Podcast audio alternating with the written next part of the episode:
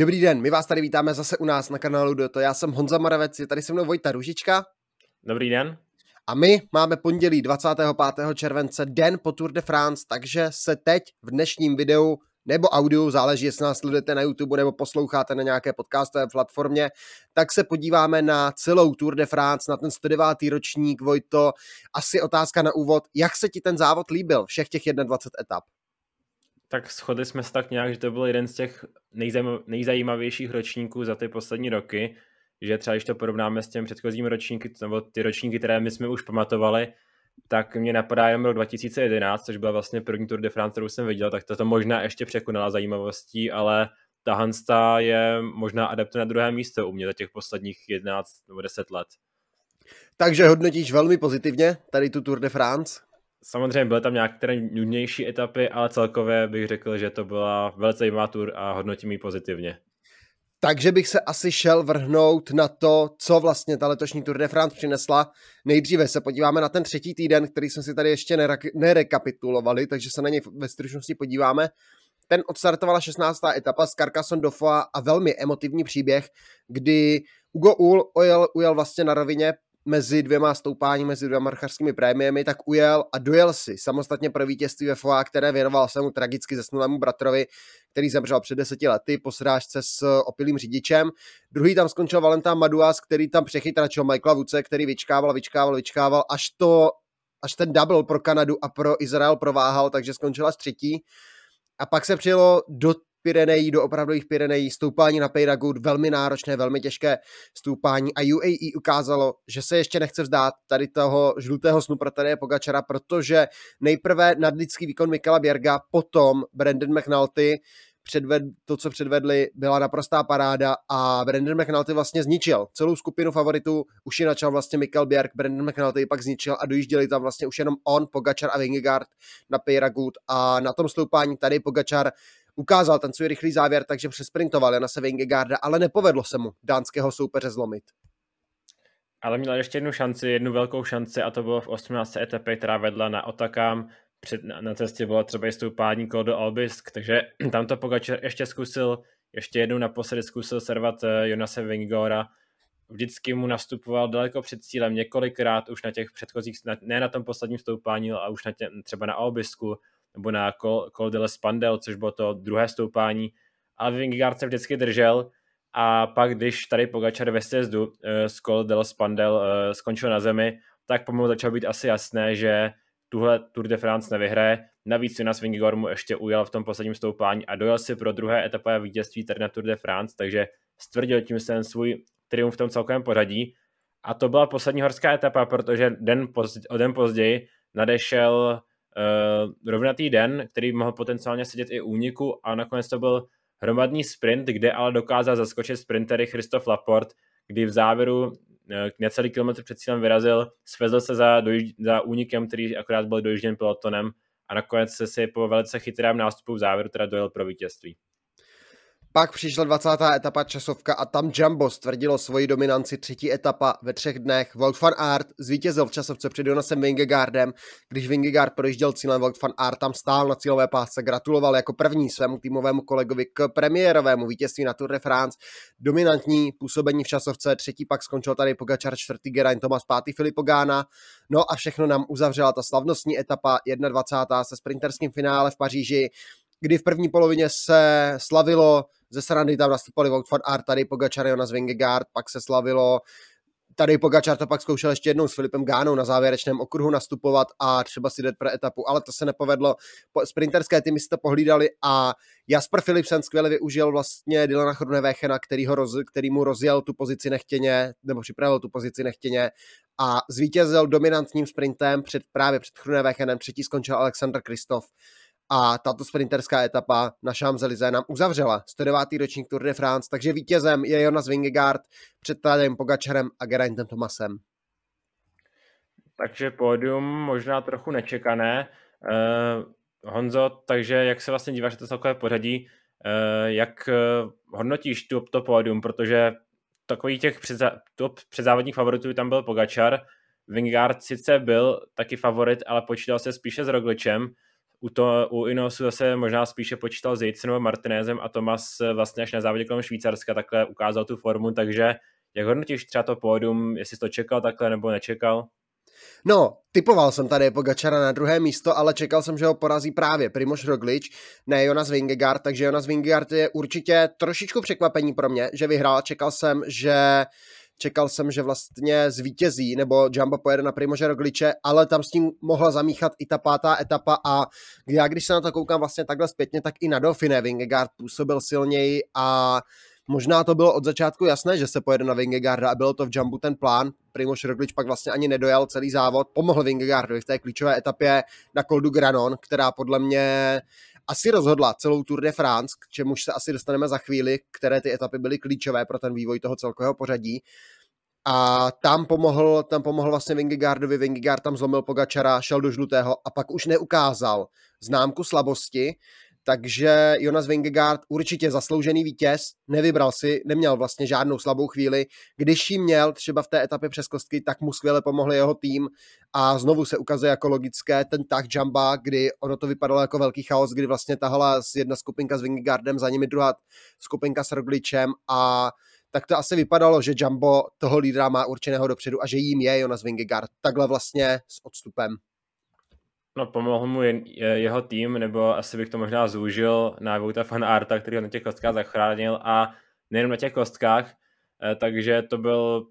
prostě skvělý výkon tenkrát Vouta fan Arta a povedlo se vlastně Jambu eh, to možná od, čeho, od eh, čehož ho mnozí experti odrazovali, aby prostě šli výhradně na celkou klasifikaci a nesoustředili se třeba na zelený trikot Vouta fan Arta a nakonec se jim to podařilo všechno, protože Wood van Aert je asi takový závodník, že ten eh, zvládnul si plnit ty svoje osobní i ty týmové úkoly. Eh, a nakonec eh, Jumbo i před tou, ta poslední etapa před volným dnem, kdy jim odstoupil Kuruš Svajk, Kroglič, tak nakonec dokázali i také zastoupit Sepkus především, nebo i ne, další závodníci, kteří jeli velice dobře, takže nakonec to dokázal zachránit. Nicméně jsou to asi otázky po Tour de France, a to především právě na Primože Rogliče, který teda pojede Vueltu, uvidíme, jak se mu tam podaří, eh, povede, jestli získá ten čtvrtý titul v řadě, ale eh, jak to bude třeba příští rok, jestli už se Jumbo bude koncentrovat výhradně na Vingora, nebo zkusí ještě zase to, tu strategii jako letos, že tam budou vlastně dva lídři, anebo třeba Primož Rogliče pošle na jiný závod, nebo se třeba spekuluje, že by Primož Roglič mohl i Jumbo opustit, ale o tom si myslím, nebo to si myslím, že se spíše nestane. Taky si myslím, že Roglic z Jamba ještě nepůjde a já bych ho klidně čekal zase zpátky na Giro, Primože Rogliče jako v roce 2019, kde by mohl, kam by mohl přijet a možná, když bych se posunul i k tomu druhému místu, já bych na Giro klidně čekal i tady Pogačara, Vojto. No, taky jsme to včera rozebírali, eh, ale já jsem si říkal před Tour de France, jestli tady Pogačar vyhraje po třetí, tak příští rok eh, pojede určitě Giro a možná, nebo z největší pravděpodobností zkusí double Giro Tour, vyloženě, že zkusí jet obě Grand Tour nepořadí. Nicméně, teď, když mu to vítězství uniklo, tak eh, se mi zdá trochu pravděpodobnější, že pojede, eh, že ten jeho hlavní cíl bude opět Tour de France, takže to uvidíme. Nicméně, že na Giro se asi dříve nebo později uvidí, uh, ukáže a jestli to bude příští sezóna, po tom jeho druhém místu o tom trochu pochybuji, ale je to pořád dost pravděpodobná možnost. Vlastně Mauro Veni Eh, bych chtěl Giro opět eh, protáhnout i slovinském části, aby právě přilákal tady, eh,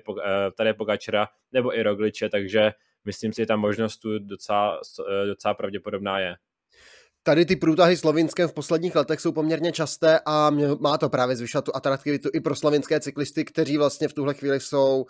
ti top na světě v nejlepší desíce, jak Roglič, tak Pogačar jsou jedními z nejlepších cyklistů světa, takže i tady ta třeba domácí účast by nebo domácí jako trasa by je mohla, by je mohla namotivovat, takže uvidíme, jak to bude. Každopádně tady Pogačar druhé místo, co k tomu říct, Vojto?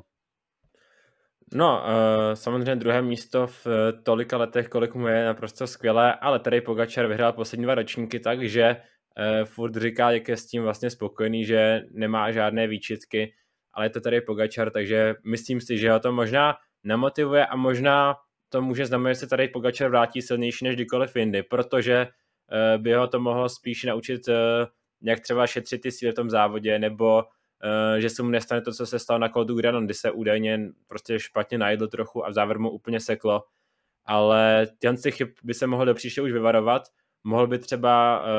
trochu šetřit cíle v tom závodě, kdy tam podle mě zbytečně sprintoval některé, některé ty etapy do cíle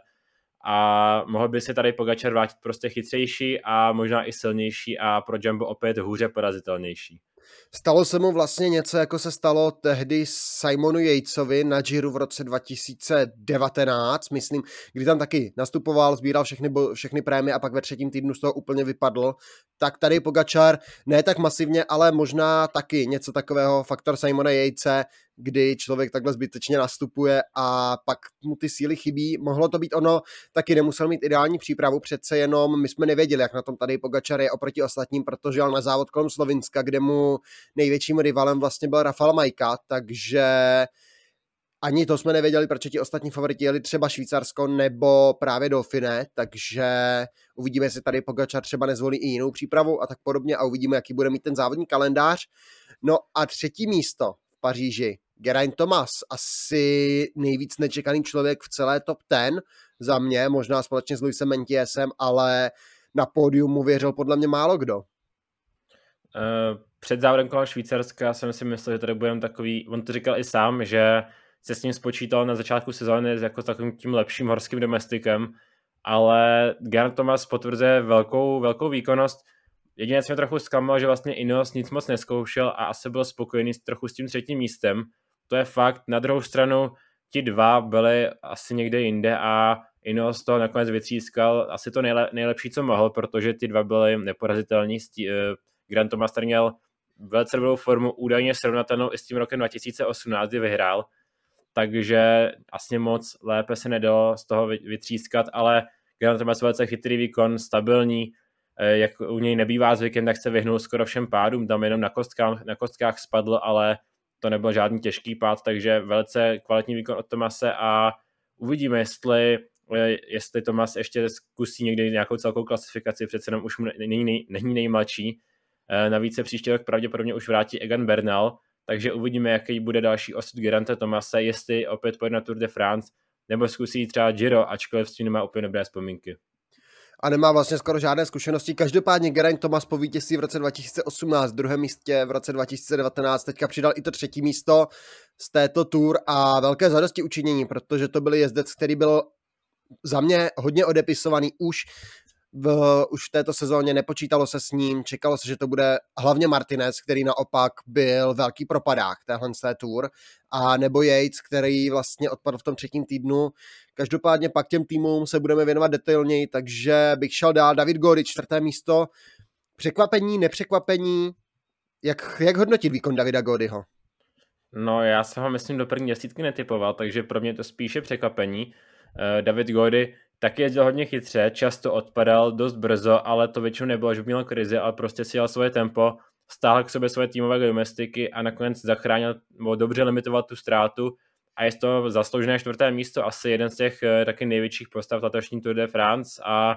počínal se hodně chytře, eh, měl docela dobrý tým do hor, takže myslím si, že David Gory velice dobrý výkon. A možná konečně ukázal to, co se od něj francouzi slibovali už dlouho, že tom celkovém pořadí bude patřit k nejlepším. Moc se mu to nikdy nedařilo, až tentokrát teda skvělý výkon David Gody a čtvrté místo.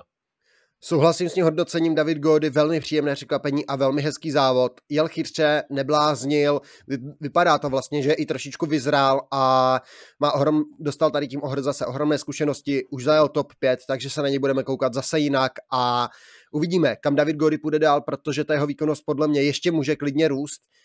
a já bych šel dál asi k, největším, k největší záhadě celého závodu a to je Aleksandr Vlasov na pátém místě, protože doteď asi pořádně nechápu, jak se Aleksandr Vlasov těmi svými výkony, nevýkony, hlavně v těch prvních dvou týdnech dostal až na páté místo. On pak vlastně v tom třetím týdnu už byl lepší, podával ty výkony lepší a byl asi tam třeba, kde chtěl být, nebo blížil se k tomu, kde chtěl být. Musíme říct, že vlastně na Švýcarsku vypadal silně, pak měl ale covid, evidentně údajně to nebyl úplně nějaký nejlehčí průběh, takže ho to asi zbrzdilo v té přípravě. Jak moc to mohlo Vlasova ovlivnit? Asi to mohlo Vlasova ovlivnit, zmiňovali to třeba i ty další závodníci, kteří na závodě k Švýcarska museli odstoupit kvůli covidu, že je to poznamenalo na Tour de France, že i třeba s mírnějším průběhem to prostě trochu to dýchání třeba ovlivní a není to úplně top po té ta výkonnost.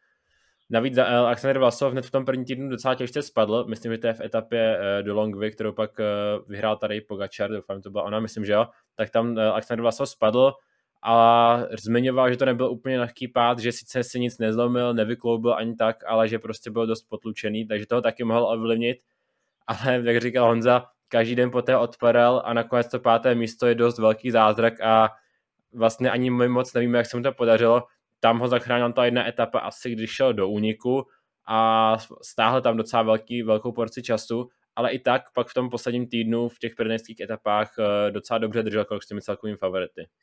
A pak vlastně díky časovce přeskočil jak, jak Quintana, tak Menties a dostal se na to páté místo, takže ta časovka mu taky pomohla, takže Aleksandr Vlasov páté místo, no a Nairo Quintana šesté místo, asi další jezdec, se kterým se úplně tolik nepočítalo a v některých chvílích dokonce vypadal jako čtvrtý nejsilnější, že se vlastně dokázal držet s Tomasem Vingegaardem a Pogačarem, přijížděl tam s těmi ty, ta pyrenejská stoupání, ale pak zase v dalších etapách vypadal poloviční, odpadl strašně brzy, nabíral tu ztrátu, takže za mě takové trošičku rozkolísané výkony od Naira Quintány, ale nakonec šesté místo si myslím, že on i Arkea berou všemi deseti. Určitě, ale jak se říkal, hodně nevyrovnané výkony. Vždycky byl jeden den, kdy byl skutečně skoro nejlepší, nebo když si bavím tu etapu z Kódu Granon, tak tam dal druhý vlastně, jakoby létal v té nadmorské výšce, porazil tady Pogačera, Romena Bardeta i Tomase, pak druhý den najednou ztratil, to samé mě napadá třeba té 16. etapě, kdy to nakonec s jeho, k jeho smůle se všechno silo v tom sjezdu, ale on tam byl jediný, kdo udržel tempo s Vingárem a s Pogačarem. A druhý den zase už to nebylo nic moc, takže eh, Quintana rozkolí na výkony, ale jsem rád, že Quintana vlastně jeden z těch závodníků už té skoro minulé generace, kdy jsme ho viděli před eh, vlastně v roce 2013, kdy úplně prorazil do cyklistiky druhým místem na Tour de France, tak eh, od té doby posledních pár let se moc nedařilo a jsem rád, že konečně teďka to šesté místo nějaké, nějaké si zadosti učinění. To samé hodnocení asi bych si zasloužil Roman Bardet, takové rozkolísané výkony. Na Giro vypadal perfektně, musel ale odstoupit. Teďka na Tour de France my jsme mu nevěřili. On vypadal v některých etapách velmi dobře, velmi silně vlastně i na Col du Granon jel parádně, na La Planche Belfi byl dobrý, na Alpe zase trošičku ztrácel, na Peyragut tam jel dobře, ale pak zase na Otakámu tam ztrácel, takže Roman Bardet taky nahoru dolů výkony, nakonec sedmé místo, asi také pro tým DSM velmi, pěkné, velmi pěkný výsledek, a Bardet za mě jel, ač sice často odpadal, tak byl poměrně hodně viditelný a dával o sobě vědět o svém týmu a dělal dobrou reklamu týmu DSM a zajížděl velmi pěknou, zajel velmi pěknou Grand Tour nakonec. Určitě já jsem mu po Giro moc nevěřil, protože to byl jeho hlavní cíl a tam musel odstoupit, tak jsem si říkal, že tady zkusí spíše etapy a nakonec to bylo celkové pořadí velice pěkně, takže skvělý výkon Romana Bardeta a docela i překvapeně pak osmý Luis Mentes, který taky neměl úplně, měl, měl tam horší chvíle, a zachránil to vlastně únikem, kdy se dostal do první desítky a pak už se té desítky ne, eh, pak už té desítce zůstal. Trochu se to pokazalo to závěrečnou časovkou, kdy ho skočil ještě právě Roman Bardet, ale i tak už jsme z první desítka je velice, velice pěkný výkon. A podobný příběh vlastně Luis Mentias tady restartoval tak nějak tu svoji kariéru asi, nebo teďka v ty poslední dva měsíce jezdí velmi pěkně, takže je vidět, že Luis Mentias je zpátky, což, za což jsme asi rádi. A Alexej Lucenko taky jezdec, který, který podobně trošku asi jako Vlasov tam byl za tou desítkou a nakonec vlastně ta forma se zlepšovala a zlepšovala a zlepšovala tom třetím týdnu už byl hodně silný, pátý na Pejragu, čestý na Otakámu, dostal se tam sice z úniku, byl osmý na Koldu Granon, Alexej Lucenko. On tam nabral ztráty v těch prvních etapách, ale pak vlastně se taky dokázal katapultovat do té desítky, deváté místo pro Lucenka, taky velmi asi pěkný výkon. A pak teda asi možná nějaký zklamaný desátý Adam Yates, možná doufal, že to vytříská víc, ale ta forma mu prostě v tom třetím týdnu odešla. Začal, začal velice dobře, působil skoro nejsilněji. Ta čtvrtá etapa do Kala, kterou vyhrál Wout van Art, tak tam byl jediný s Vingorem, kdo se byl skoro až na vrchol toho stoupání schopen držet. V tom třetím týdnu, především ty poslední dvě etapy, tam ztratil Škoda, mluvilo se o nějaké uh, infekci, takže mi tam byla nějaká nemoc, ale i tak pro Adama Jice uh, mohlo z toho být asi něco lep, lepšího. Taky se potýkal s covidem na závodě kolem Švýcarska, toho taky mohlo ovlivnit, ale vzhledem tomu, že působil docela dobře, tak to desáté místo ve finále asi je spíše zklamáním. A pak za desítkou 11. Maduas 12. Junglos 13. Nelson Paulus 14. Luis Lon Sanchez 15. Thibaut Pino. Já mám ale otázku na tebe ještě tady k tomu celkovému pořadí. Myslíš si, že Tom Pitcock bude někdy v budoucnu schopný atakovat top 10, případně třeba Wout van Aert, jestli bude schopný atakovat top 10, protože hlavně u Wouta van Aerta se teďka vyrojily spekulace, i Peter Sagan to vlastně zmiňoval, že Wout van Aert by se měl zaměřit teďka na ten žlutý trikot a nechat ten zelený trikot vlastně sprinterům. Um, tak uh, myslím si, že oba, pokud by tomu obětovali prostě sezónu, tak to, tak to zvládnou. Prostě jsou to závodníci univerzální, kteří zvládnou všechno. Na druhou stranu, já nevím, jestli, jak se na to díváš ty, ale jestli bych to třeba vůbec chtěl, protože to by znamenalo, že by museli obětovat trochu tu klasikářskou sezónu, kde jsou tradičně jedni z těch nejzajímavějších závodníků, kteří sledovat a vždycky se těším, co tam předvedou. A možná by mi to to chybilo, takže otázka, jestli vlastně nemají zůstat takový, jaký jsou teďka. Věřil bych třeba víc u Pitkoka, že to zkusí obětovat tady tu jarní sezónu, eh, tady právě třeba žlutému, žlutému trikotu a boji na Tour de France. U Vauta fan Arta bych s tím nepočítal, navíc je tam teďka Jonas Vingegaard v jumpu, mají přijít další závodníci a Wout van Aert je prostě jezdec, který asi tady ta univerzálnost mu úplně svědčí, že je nejrychlejší ve sprintu, nejrychlejší v časovce, skvělý v kopcích a podle mě nepotřebuje měnit, ubírat si vlastně třeba ve sprintu nebo v časovce, aby byl ještě lepší v kopcích. No, pořád mu chybí Paříž, Rubé, mistrovství světa a dokud nebude mít tyhle ty zářezy e, jako získané, tak myslím si, že to Tour de France e, na celkové pořadí asi nepojede. Možná se mu to ale povede už velice brzo, mistrovství světa tam bude velký favorit, takže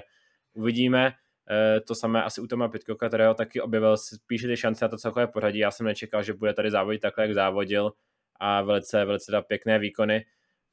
Uh, pojďme asi na ty ostatní klasifikace, protože tam se to taky uh, ty byly buď uh, velice jasné, nebo spíše takové až do poslední chvíle dramatické. Ta jasná byla bodovačka, protože Wout van Aert naprosto suverénně uh, zvítězil už několik etap před cílem, měl pojištěný ten zelený trikot a vlastně překonal rekord Petra Sagana od, toho doby, od té doby, co se změnilo to bodování, tak překonal o tři body rekord Petra Sagana na 480 bodů a to se ještě dovolil vypustit ten závěrečný sprint v Paříži, kde by ten bodový zisk opět nevyšel asi přes pětistovku i, takže Wout van Aert ukázal se jako ideální závodník na zisk toho zeleného trikotu. Druhý pak skončil Jasper Philipsen s propastnou ztrátou téměř 200 bodů, třetí pak tady Pogačar, takže je vidět, že ti jezdci na celké pořadí taky sbírali body. Čtvrtý Christoph Laport díky té vyhrané etapě pravděpodobně a vůbec nevím, jak se tam třeba Christoph Laport dostal i díky únikům třeba. Pak Fabio Jakobsen, Mats Pedersen, sedmý Jonas Vingegaard, osmý Michael Matthews, devátý Peter Sagan a desátý Dylan Groenewegen. Takže to byla ta bodovačka, tam to bylo jasné. Ten vrchařský trikot jeden obrovský asi smolář a jeden vlastně Vojta hlavně adoruje, že by to měl být bojovník celé Tour de France Simon Geške nakonec v té poslední horské etapě přišel o ten vrchařský trikot na úkor Jonase Vingegaarda, takže Jonas Vingegaard 72 bodů, Simon Geške 65, na třetím místě zhodně Giulio Ciccone a tady Pogačar 61 bodů. Pátý Wout van Aert, pak Thibaut Pinot, Louis Mentiès, Nelson Paulos, Pierre Latour a Geraint Thomas uzavřel tu desítku v tom vrchařském trikotu. Mladý jezdec, tam to bylo víceméně rozhodnuté od první etapy, tady Pogačár nedal nikomu vlastně ani čuchnout, druhý Pitcock ztratil na něj 58,5 minuty. Týmová soutěž pro Ineos ti to vlastně taky vezli od první etapy pomalu, nebo možná dokonce snad od první etapy bez změny toho lídrovství, takže Ineos si tu týmovou soutěž taky pohlídal velmi dobře. No a největší bojovník Tour de France, Wout van Aert, On mi tady říkal vlastně před závodem, eh, před natáčením, že Wout van Aert strávil v úniku jako druhý, nejvíce, eh, nejví, druhý největší počet kilometrů ze všech, takže si to určitě asi zasloužil. Wout van Aert jel skvěle, ale právě já jsem zmiňoval, že by to mohla být jako taká, taká si odměna pro Simona Geškeho, který těs, kterému těsně unikl ten, eh, ten eh, puntíkatý trikot. A ještě jsem říkal, že pokud by tady byl Magnus Kort, který měl nejvíce strávených těch kilometrů v úniku, tak by ta cena možná připadla jemu, především za to, co předváděl ten první týden a nakonec to korunoval i vítěznou etapou. Když se na to podíváme, tak vlastně Magnus Kort během té své krátké účasti, nebo vlastně poloviční účasti na Tour de France 592 km, pak Wout van Aert 554 km před pelotonem nebo v nějaké jakoby první vedoucí skupince. Pak je tam Quinn Simons 501, Simon Geschke 491 a Nelson Paulos 449. Takže ale Wout van Aert je bojovník. Tour de France, s tím se asi nic nezmění a já bych se šel podívat asi na to, které ty etapy byly klíčové, Vojto, pro tebe, pro vývoj celé toho závodu pro vývoj celého toho závodu. Které bys vybral? Tak eh, jako první za mě etapa přes kostky, která sice nepřinesla nějaké brutální rozestupy v celkovém pořadí, ale asi určila strategii v týmu Jumbo, protože Primož když tam spadl, vyhodil se rameno, hrdinského se ho sám nahodil a pokračoval dál v závodě, ale od té doby sice ještě byl schopen nějaké konkurence třeba na planě krásných dívek, ale už to byl spíše úpadek, pak to byl i důvod, eh, proč odstoupil a první etapa, která vlastně naprosto potom rozhodla to, eh, tu strategii týmu Jumbo. Pak bych tam přidal určitě Col du Granon, to je za mě asi etapa, která definovala celou Tour de France, protože tam poprvé a poprvé snad v kariéře měl tady Pogačar slabost, odpadl, protože když si vzpomeneme loni na Monvantu, tak to stihl zachránit ve sjezdu, ale tady ho Vingegaard zlomil a Pogačar tam ztratil velké těžké minuty a definitivně už ten náskok vlastně nedokázal smazat zpátky na dánského závodníka, takže to je etapa, která za mě možná i rozhodla celý závod. No v tom celkovém poradí bychom si možná už vystačili, protože e, dále už e, ty etapy ne, nemůžu označit moc za klíčové, protože Pogačar to zkoušel v každé horské etapě a nebyl schopen se, se, se zbavit Vingegaarda. Takže bych možná ještě zmínil etapu na Peyragut, kdy prostě Pogačar zkoušel nastupovat několikrát, ale Vingegaard se mu, se mu vždycky pole, zalepil za zadní kolo a nikdy se ho ne, a, ani metr mu nedal, takže to byl taková etapa, kdy možná Pogačarovi došlo, že asi tuhle Tour de France nevyhraje. Sice pak vyhrál etapu, ale na Vingegaarda teda nezískal ani sekundu. No a když pak vybereme třeba nějaké ty etapy nebo ty příběhy z té Tour de France, určitě třeba ten souboj Fabio Jakobsen, Dylan Chrunewechen, kdy vlastně v Nyborgu se radoval Jakobsen, v Sonderborgu pak Chrunewechen, byla tam velká mediální bitva rozmíchaná od Quickstepu, takže i tady to je vel jeden z příběhů. Pak Simon Clark a vlastně celé působení týmu Izrael během celé Tour de France, kdy Simon Clark vyhrál etapu. Ugo Ul vyhrál tu etapu emotivně vlastně, ji pak věnoval svému zesnulému bratrovi výkon Chrise Frumana, Alp a cel, vlastně celé působení týmu Izrael, který tady udělal zase velký krok třeba, nebo docela dost nazbíral bodů zase směrem k té záchraně ve World Tour. Určitě, ale možná bych právě zmínil ještě, mě se asi nejvíc líbila etapa na Alp právě jak kvůli Chrisi Chrumovi, tak kvůli tomu, co tam převáděl Tom Pitko, což byl jeden z těch nejlepších výkonů v úniku, co jsem za dlouhou dobu viděl. To byl prostě jeho den a šel se o tím od sjezdu z Galibieru až po výjezd na LDS zatím šel. Takže skvělý výkon Toma Pitcocka tenkrát, ale asi ještě větší radost jsme udělal právě třetí místo Chrise Fruma, který bohužel pak musel odstoupit před tou poslední preněckou etapou, takže jsme ho ani neviděli už pak dál v úniku, ale eh, kvůli covidu teda musel odstoupit, ale uvidíme ho pravděpodobně na Vueltě, takže aspoň, aspoň ještě letos by mohl se někde předvést.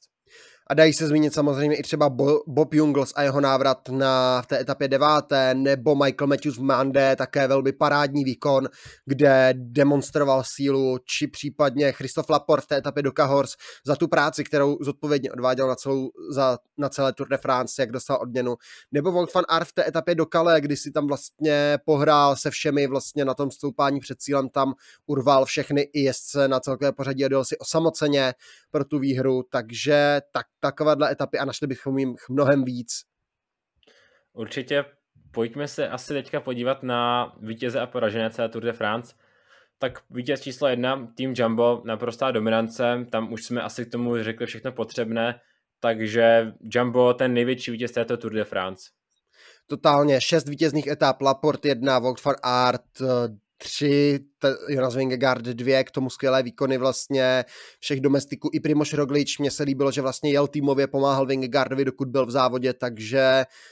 Jumbo určitě to je ten hlavní vítěz, kterého musíme posadit úplně na vrchol a tým, který určitě bude odjíždět z Tour de France spokojený. Já bych do kategorie vítěz zařadil právě i zmiňovaný Izrael díky dvěma vítězným etapám Simona Clarka a Uga Ula, což jsou závodníci, kteří také možná byli odepisovaní trocha smůly vlastně po Jakoba Fulsanga, který se potýkal taky se zraněními, ale Chris Froome zajel parádní závod, nebo byl vidět hlavně v té etapě na Albies. Michael Woods tam chodil do úniku,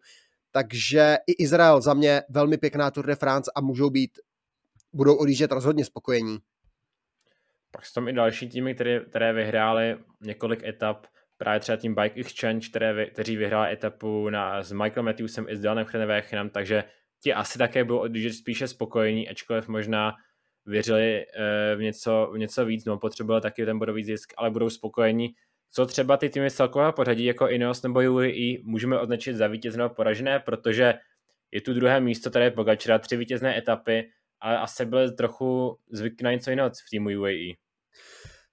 Tady Pogačar asi musí brát to, co je, protože musíme počítat i s tím vlastně, že oni dojeli vlastně jenom ve čtyřech, potažmo ve třech, protože Mark Hirschi se asi během celého závodu nedal počítat jako, jako nějaký pomocník, protože ten opravdu se nepotkal s formou a dojížděl, bojoval, velmi dlouho bojoval teda o červenou lucernu od toho nejhoršího závodníka v závodě.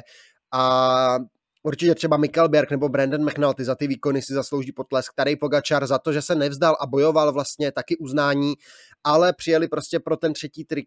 pro ten třetí titul, ten nezískali. Jsou tady, jsou to tři vítězné etapy, ale je tam to ale, není tam ten žlutý trikot. A to samé se asi dá říct o týmu Ineos. Třetí místo je to nejlepší, co mohli asi z té Tour de France dostat. Vítězství Toma Pitcocka na Albies a na druhou stranu je to tým, který prostě až do roku 2019 Tour de France naprosto ovládal a teď už třetí rok po sobě eh, nemůžou přijít eh, prostě na jméno týmu Jumbo ani týmu UAE. Ale zase je to jeden ze čtyř týmů, který dojel v úplně kompletní sestavě, což se letos opravdu moc nedařilo, hlavně teda asi kvůli covidu, takže to je velká smůla a hodně těch favoritů na to doplatilo pak s tím covidem asi se tomu budeme pak krátce věnovat, ale Ineos teda dojel kompletní, což je asi taky aspoň nějaký úspěch a vyhráli tu týmovou soutěž jako taková drobná satisfakce, takže alespoň tak. Já bych třeba jako vítězný tým klidně se nebal označit i tým grupama FDŽ, sice tady není, sice z toho není vítězná etapa, ale byly vidět čtvrté místo Davida Godyho v té eh, v celkovém pořadí a ten tým útočil, byl vidět, bojoval Valenta Mado a druhý v etapě Thibaut Pino, chodil do útoku Michael Storer, tam byl v Unicích, takže i grupa má si myslím, že může být považována jako takový vítěz toho závodu. To samé se dá říct o třeba Arke, šesté místo Nera Quintany, takže i bez vítězné etapy je to skvělý výkon. O Romanu Bardetovi se dá říct a o tým DSM nakonec to docela zachránil tu Tour de France, ačkoliv jinak moc vět nebyly ani Alberto Dainese třeba do těch sprintů, párkrát jel docela vysoko, ale možná věřil v aspoň jednu vítěznou etapu. A tým Intermarché Vanty, osmé místo Luise Mentia se taky uh, určitě můžeme charakter, uh, pasovat do role vítězů. I Alpecin vlastně dvě vítězné etapy Jaspra Philipsena, Matěje van der Poel teda bohužel nenavázal na ty své výkony z Gira, neměl síly, takže odstoupil, ale Alpecin to pak zachránil a Jasper Philipsen dvě vítězné etapy, včetně té na Champs-Élysées, asi taky budou spokojení a budou odjíždět budou odjíždět vlastně s fajfkou zelenou letošní Tour de France. A na té druhé straně mince, tak eh, kdo je ten poražený? Protože těch týmů je tady hodně a z mě nejvě- největší poražený té Tour de France je tým Astana. Trochu to zachránil teda eh, Alexi Lucenko tím, že se dostal do té první desítky, ale jinak,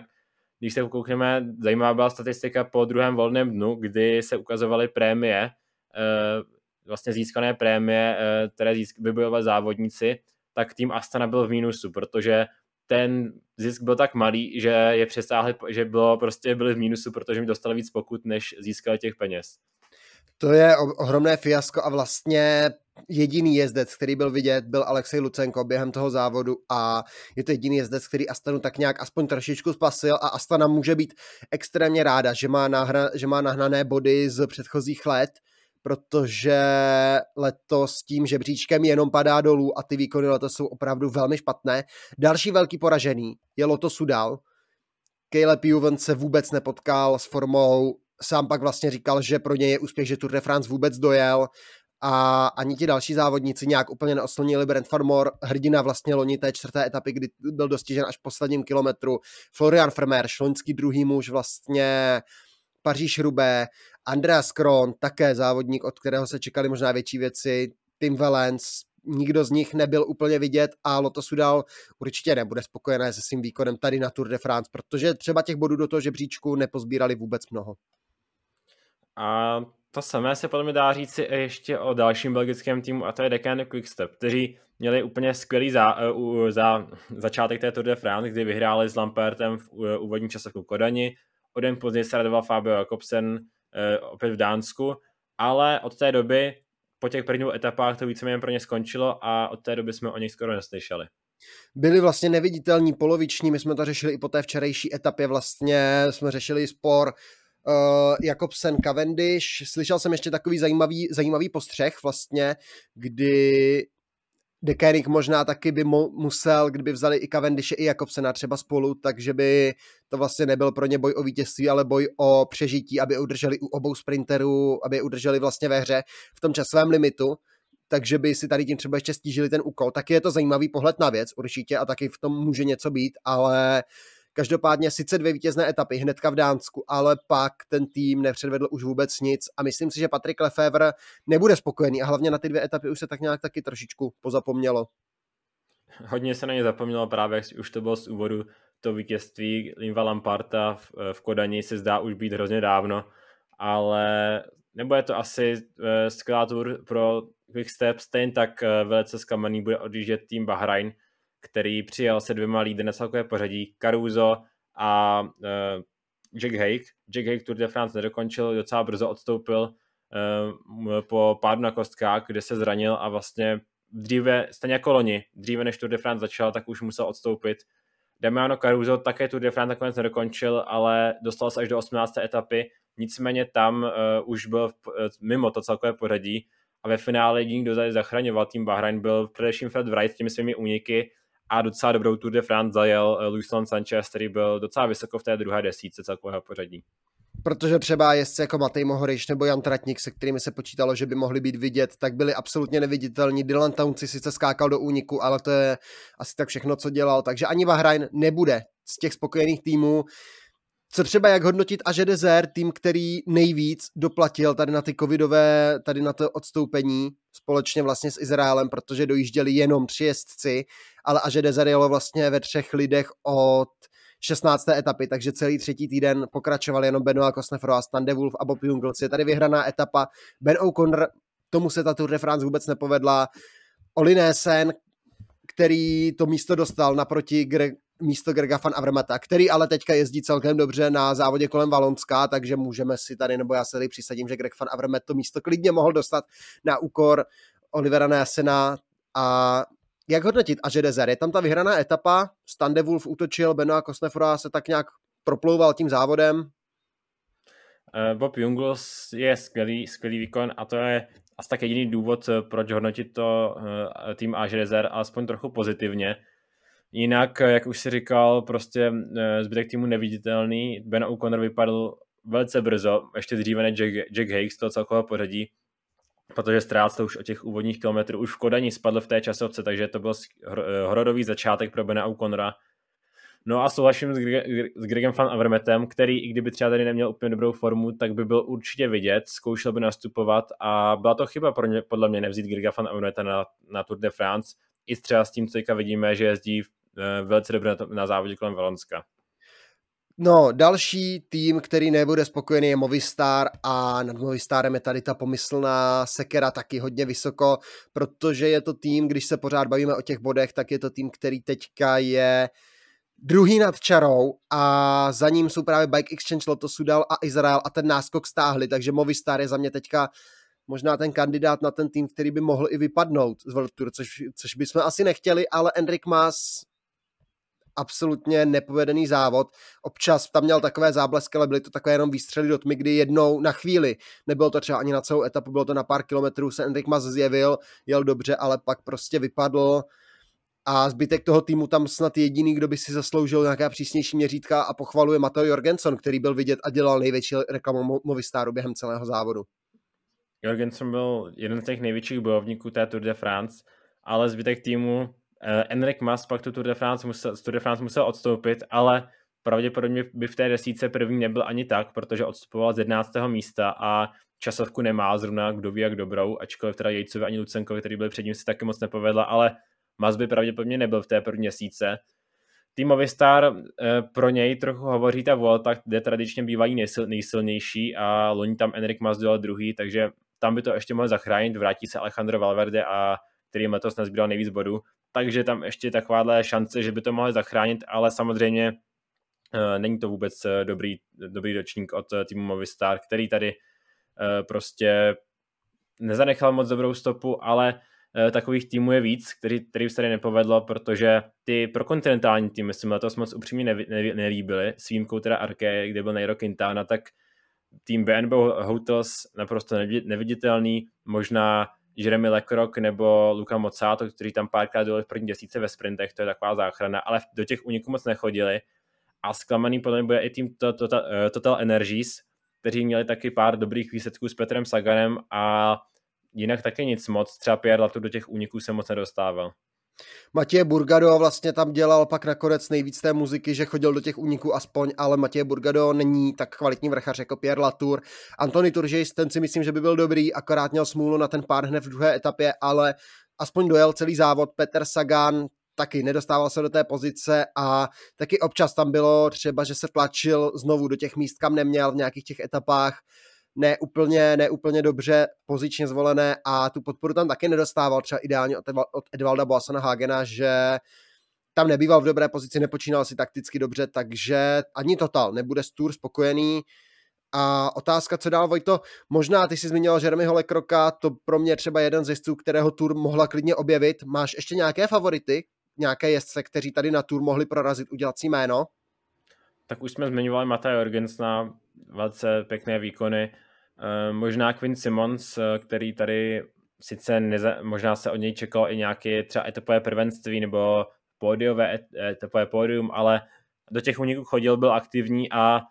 tým Trek je taky jeden z těch eh, týmů, který je, který je celkově na hraně mezi úspěchem a neúspěchem, bych řekl, v celkovém pořadí, nebo Joe Ciccone a Bouke Molma tam se nedařilo, pak i tu Almaz Pedersen, který je velice dobře, a právě Quinn Simmons, ale ti další závodníci, které tu objevoval, tak letos jsme zmiňovali, že tolik jich není, že spíše to byli závodníci, kteří, nebo je jich tu hodně a není tu nějaký ten úplně top velký objev. Eh, jsou to spíš závodníci, kteří jsme možná počítali, že by jsme mohli někde vidět a oni chodili do úniku, ale nějaké super výkony to nebyly. Eh, ještě bych zmínil třeba Freda, Freda Wrighta, který jezdil velice pěkně, ale eh, říkal jsem, jak říkám, ta Tour de France letos těch velkých objevů tolik neměl, bych, bych řekl. Možná Mikkel Bjerg po tom svém výkonu v té, vrcha, v té horské etapě na Peyragut by se tam dal zařadit, ale jak říkáš, Fred Wright, Mateo Jorgensen, to jsou věci, kteří si tady udělali ohromné jméno, možná právě zmiňovaný Jeremy, Jeremy Lecroc, Ugo Ull jako vítěz etapy, Quinn Simons jakožto jeden z nejaktivnějších závodníků také, určitě se tam dá zařadit, takže asi třeba tady ta čtyřice, možná Nelson Paul sklidně, bych se nebál ho tam zařadit, protože to byl jezdec, který byl taky vidět, a takže třeba tihle závodníci, možná Simon Geške i, ale to je zase kategorie na toho bojovníka, asi spíš než na objev. Uh, souhlasím a asi si pojďme teď uh, podívat uh, na to, jak jsme to natypovali před závodem a jak se to ve finále pak seběhlo, protože zase tak úspěšní jsme nebyli a každý máme v té první desíce jeden úspěšný typ a vlastně my končíme tour s bilancí 4-4, takže máme oba dva úspěšné typy na vítěze etapy a pak máme no samozřejmě úspěšný typ na mladého jezdce, tady je Pogačara, to bylo jasné a pak v té top 10 jsme se trefili, já jsem teda typoval, že vyhraje Roglič před Pogačarem, takže jsem trefil Pogačara na druhém místě, třetího mám Vlasova, čtvrtého Vingegaarda, pak O'Connor, Yates, Hake, Mas, Dani Felipe Martinez Caruso, takže jsem trefil jenom Pogačara. Vojta má vítězného Pogačara, druhého Vingegaarda, takže to hezky prohodil. Třetí Rogli, čtvrtý Dani Felipe Martinez, trefil pátého Vlasova, i když teda trošku náhodou. Šestý O'Connor, sedmý Tomas, osmý Hejk, devátý Menties, desátý Mas, takže Menties ti taky utekl o jedno místo. Nejlepší sprinter, já jsem dal Mace Pedersena, Vojta Jaspra Philipsena, říkali jsme si, že je trošku srabárna dávat, dávat Vouta fan Arta a on nám ukázal, jak moc velká srabárna to byla. Vojtu vrchař alespoň do závodu nastoupil Thibaut Pino, ale nakonec s tím vrchařem Jonas Vingegaard, já jsem typoval Simona Jejce, takže všichni víme, jak si Simon Yates na letošní Tour de France vedl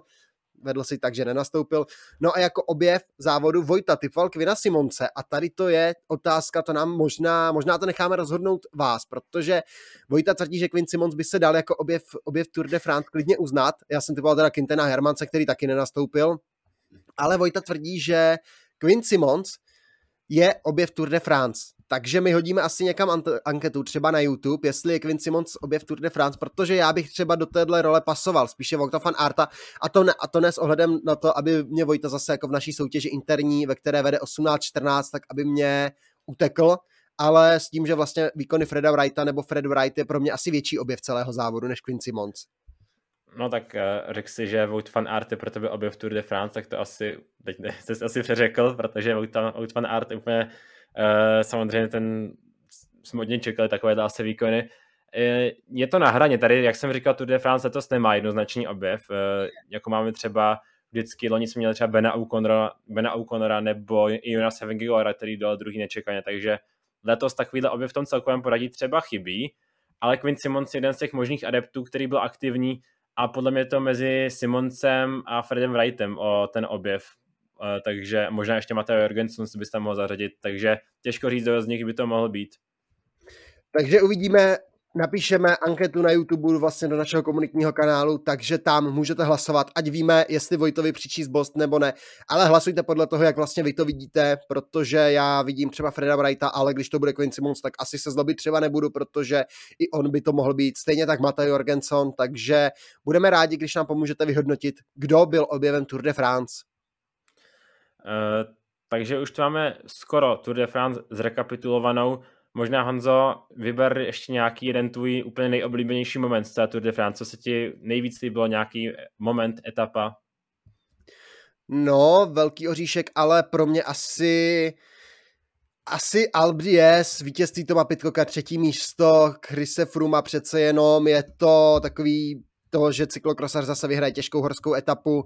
Tom Pitcock vlastně jak se držel celou Tour de France, jak, byl, jak jel dobře, držel se v té desítce a Chris Froome, ten jeho takový návrat alespoň, také tam byl Luis Menties vidět, takže asi ta etapa na Alpe d'Huez bude pro mě takový, takový srdcový moment a takový highlight té letošní, té letošní tour. A možná teda samozřejmě Col du Granon, to byla parádní bitva. Tak k tomu se asi přidám, pro mě taky ten top moment bude Alpe d'Huez, na druhém místě bude Col du Granon, Uh, protože to byly prostě skvělé etapy a přišly den po sobě, takže to byl skvělý dvojboj. Uh, ještě mám jeden zajímavý příběh, kdy vlastně Grant Thomas uh,